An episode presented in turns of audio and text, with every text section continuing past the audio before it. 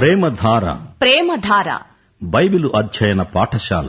శ్రోతలకు స్వాగతం. కీర్తనల గంధం భక్తిభావ ప్రబోధం. కీర్తనల గంధం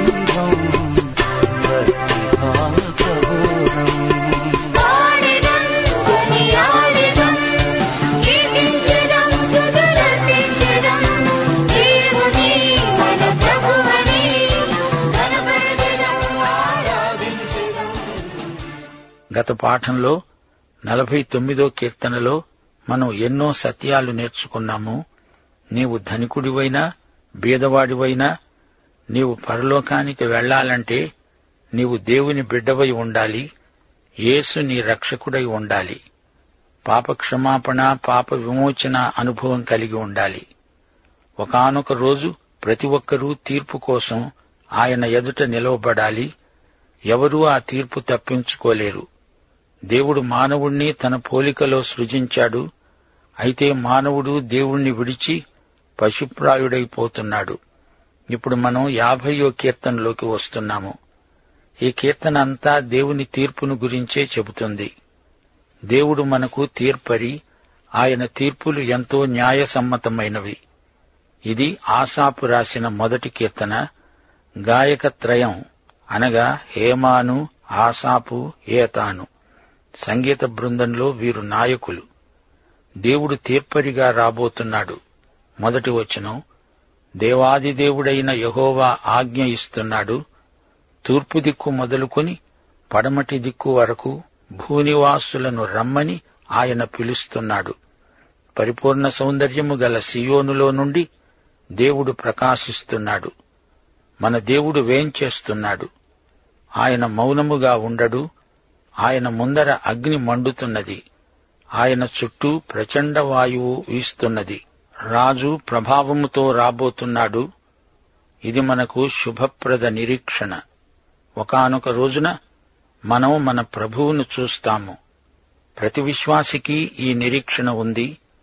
ఆయన తన ప్రజలకు న్యాయము తీర్చడానికి బల్యర్పణ చేత నాతో నిబంధన చేసుకున్న నా భక్తులను నా వద్దకు సమకూర్చండని మీది ఆకాశమును భూమిని పిలుస్తున్నాడు.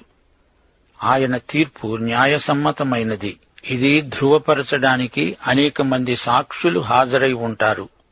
దేవునితో నిబంధన చేసుకున్న ప్రజలు ఇస్రాయేలు వీరి దేవుడు నిబంధన దేవుడు. దేవుడు తానే న్యాయకర్త అయి ఉన్నాడు.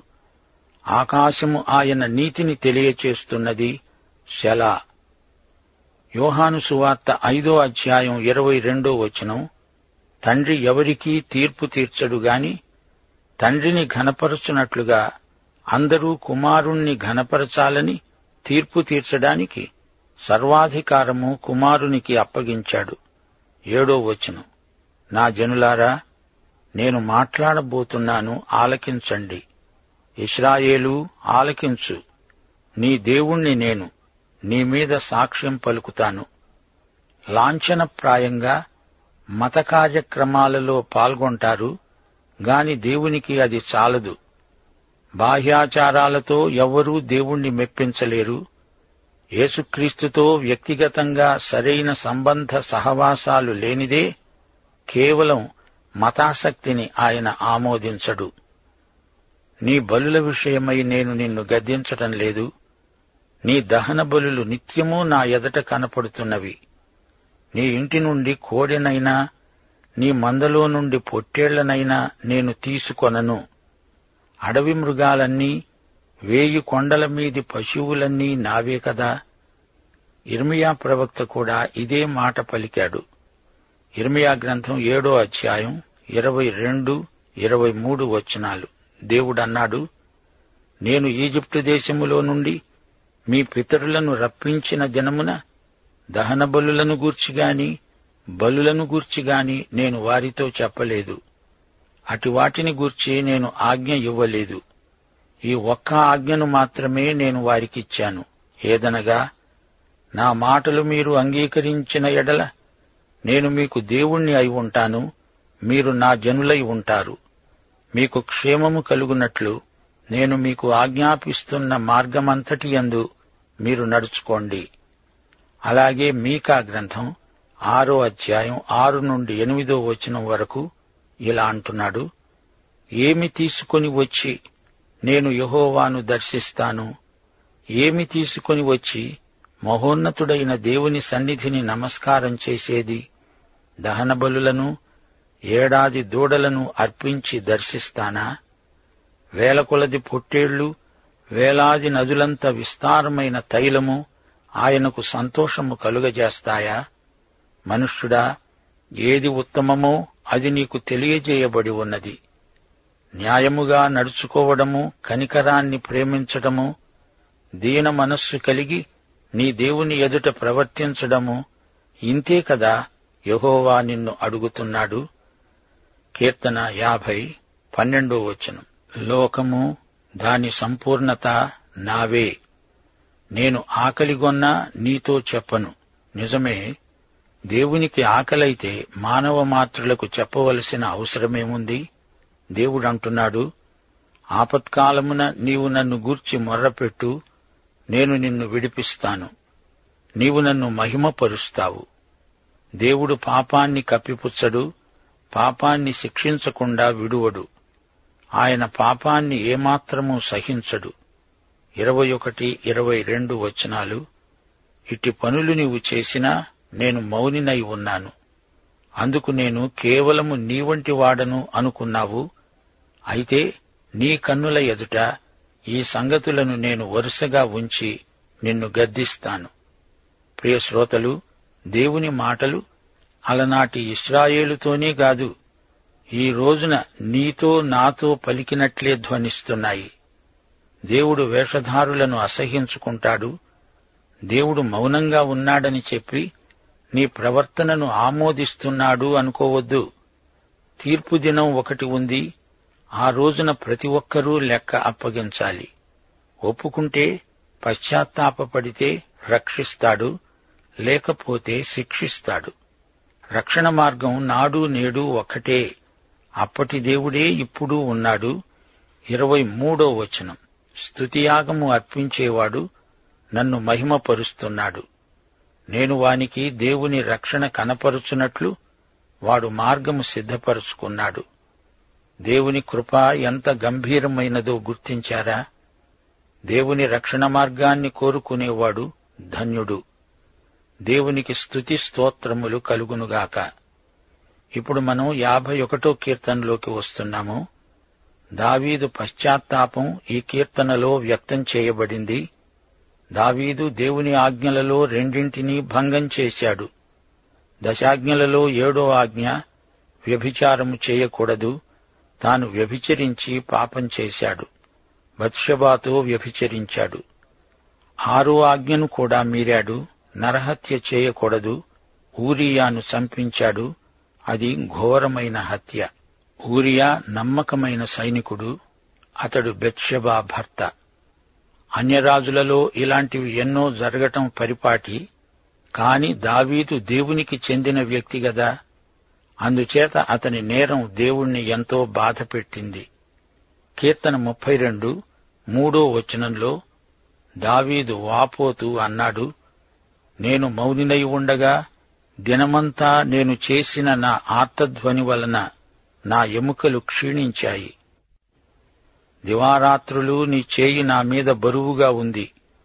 నా సారము వేసవి కాలమున ఎండినట్లు అయిపోయింది.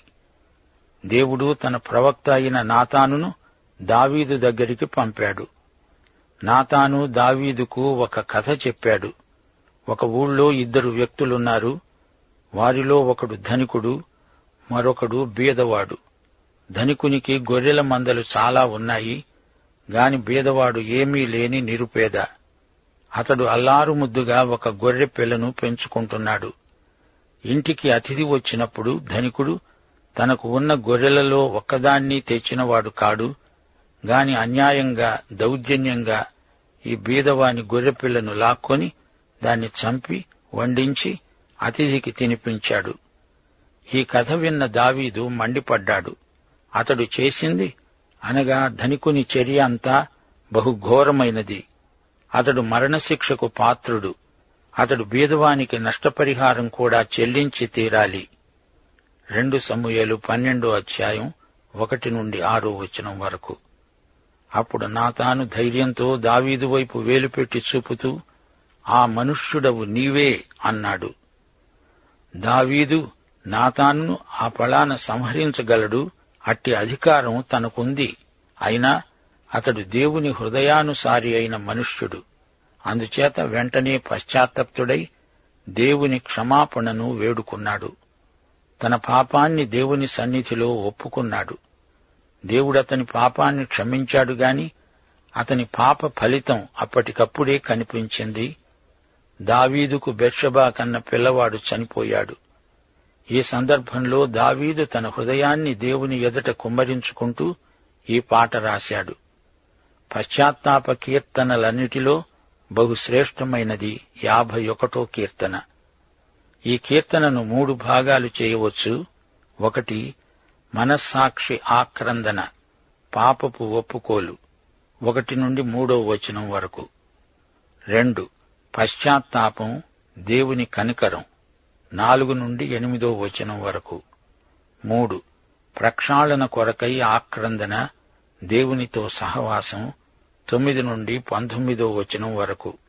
ఇప్పుడు యాభై ఒకటో కీర్తన మొదటి వచనం నుండి వినండి. దేవా నీ కృప చొప్పున నన్ను కరుణించు.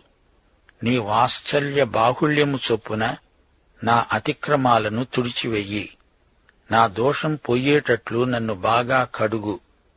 నా పాపం పొయ్యేటట్లు నన్ను పవిత్రపరచు. నా అతిక్రమాలు నాకు తెలిసే ఉన్నాయి. నా పాపము ఎల్లప్పుడూ నా ఎదటనే ఉన్నది.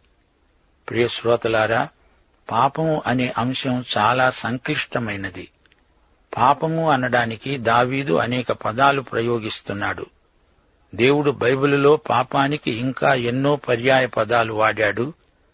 ఒక వంకర టింకర కర్రను మీ ముందు ఉంచాననుకోండి అది ఎలా వంకరగా ఉందో పలువురు పలు విధాలుగా వర్ణిస్తారు. తిన్నని కర్ర అయితే అది చక్కగా సరళంగా ఉంది అని అందరూ ఒకే మాట అంటారు ఒప్పుకుంటారు. అలాగే పాపం కూడా. దావీదు తన పాపాన్ని అతిక్రమం అంటున్నాడు. అనగా దేవుడు పెట్టిన హద్దును మీరాను అంటున్నాడు. తరువాత తన పాపాన్ని దోషం అంటున్నాడు. దోషము అనేది పొరపాటును మించిన తప్పు. అది ఎన్నటికీ ఒప్పు కాదు. అది నిరాక్షేపమైన వాస్తవం. దోషం దాగదు తేటగా కనిపిస్తుంది. పాపం అనే మాట సరే సరి. పాపం అంటే గురి తప్పడం అని అర్థం. దేవుని ప్రమాణం అనే గురిని తప్పడం పాపమని వ్యవహరించబడుతుంది. రోమాపత్రిక మూడో అధ్యాయం ఇరవై మూడో వచనం ఏ భేదము లేదు. మనుష్యులందరూ పాపము చేసి దేవుడు అనుగ్రహించే మహిమను పొందలేకపోతున్నారు. చెడుతనం అనే మాటను కూడా దావీదు వాడాడు. మంచితనానికి వ్యతిరేక పదం చెడుతనం. ఇది కీడు. దీనిని గురించి దావీదు మనస్సాక్షిలో రభస మొదలైంది. తన పాపాన్ని ఆ పాపం చేసిన తనను తానే ద్వేషించుకున్నాడు అసహించుకుంటున్నాడు. మనస్సాక్షి మానవునిలో ఉండి ఏం చేస్తుంది? నీవు ఏమై ఉన్నావో చూపుతుంది. ఏది మంచి ఏది చెడు అని బోధించదు గాని నీవు సరిగ్గా ఉన్నావా లేదా అని చూపుతుంది మనస్సాక్షి. నీవు ఈ సందర్భంలో ఈ పని చేస్తే నీవు సరిగా ఉన్నట్టేనా అనేది మనస్సాక్షి చూపుతుంది. ఒకటి కొరింతి పదో అధ్యాయం ఇరవై తొమ్మిదో వచనంలో పౌలంటున్నాడు మనస్సాక్షి నిమిత్తము అనగా నీ సొంత మనస్సాక్షి నిమిత్తము కాదు ఎదటివాని మనస్సాక్షి నిమిత్తమే ఈలాగు చెబుతున్నాను. ఎందుకనగా వేరొకని మనస్సాక్షిని బట్టి నా స్వాతంత్ర్య విషయంలో తీర్పు తీర్చబడనేలా నీవు ఏది తిన్నా దేవునికి ఏమీ పట్టదు నీవు ఎవరి ఇంటికో భోజనానికి వెళ్ళావు వారు ఏదో వడ్డించారు అది విగ్రహాలకు అర్పించబడిందే అయినా అది నీకు ఎవరూ చెప్పలేదు నీవు అడగాల్సిన అవసరమూ లేదు. కాని అది తెలిస్తే అది తింటే అప్పుడు మనస్సాక్షి నీవు తప్పు చేశావు అంటుంది. తిన్న వస్తువు కాదు సమస్య. నీ మనస్సాక్షిదే అసలు సమస్య అని గ్రహించాలి. దావీదు మనస్సాక్షి ఆక్రందన చాలా తీవ్రమైంది.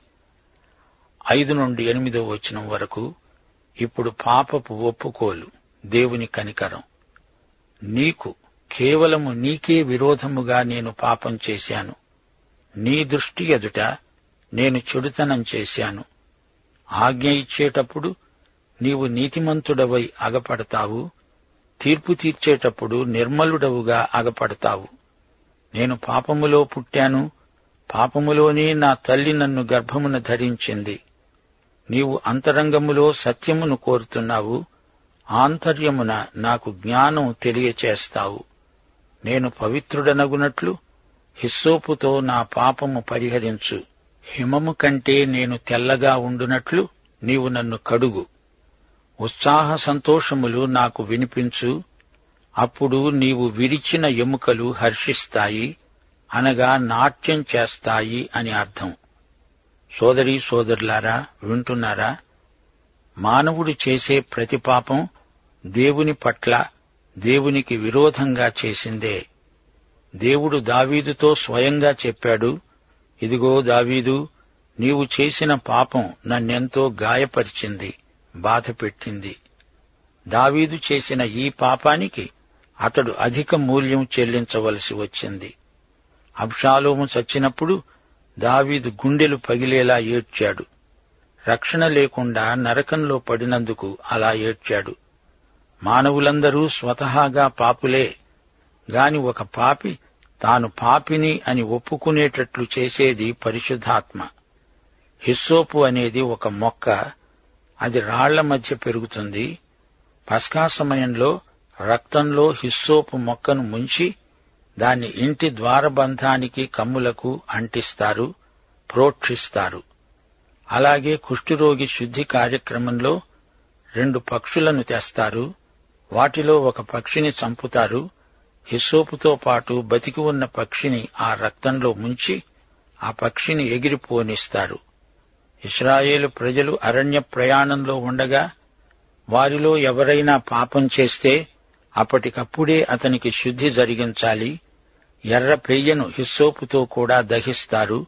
ఆ బూడిదను నీళ్ళలో కలిపి అందులో హిస్సోపును ముంచుతారు. దానిని పాపం చేసిన వానిపై హిస్సోపుతో ప్రోక్షిస్తారు. యేసుక్రీస్తు శిలువపై మనకు ప్రత్యామ్నాయంగా పాపముగా చేయబడ్డాడు. అబ్రాహాము కుమారుణ్ణి చంపవద్దన్నాడు దేవుడు కాని దేవుని కుమారుడు శిలువపై చనిపోక తప్పదు. ఎఫసి మొదటి అధ్యాయం ఏడో వచనం దేవుని కృపామహదైశ్వర్యమును బట్టి ఆ ప్రియునియందు ఆయన రక్తం వలన మనకు విమోచనము అనగా మన అపరాధములకు క్షమాపణ మనకు కలిగి ఉన్నది. అందుకే దావీదు ప్రార్థించాడు దేవా హిస్సోపుతో నా పాపములు పరిహరించు. తొమ్మిదవ వచనం నుండి ఇప్పుడు దావీదు శుద్ధి కోసం దేవుని సహవాసం కోసం ప్రార్థిస్తున్నాడు.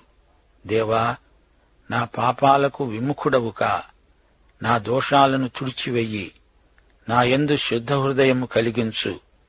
నాలో స్థిరమైన మనస్సు నూతనముగా పుట్టించు నన్ను దృఢపరుచు రక్తాపరాధము నుండి నన్ను విడిపించు.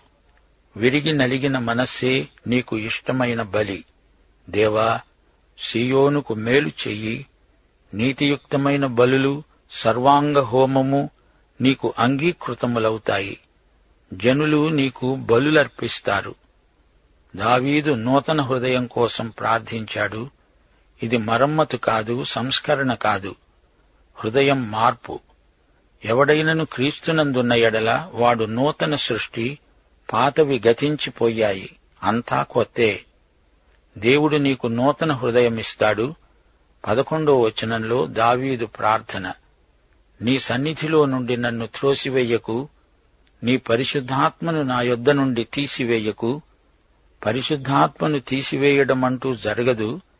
ఈ రోజున పరిశుద్ధాత్మను ఎదిరిస్తే దుఃఖపరిస్తే పరిశుద్ధాత్మ పనిచేయడు విశ్వాసి శక్తిహీనుడవుతాడు.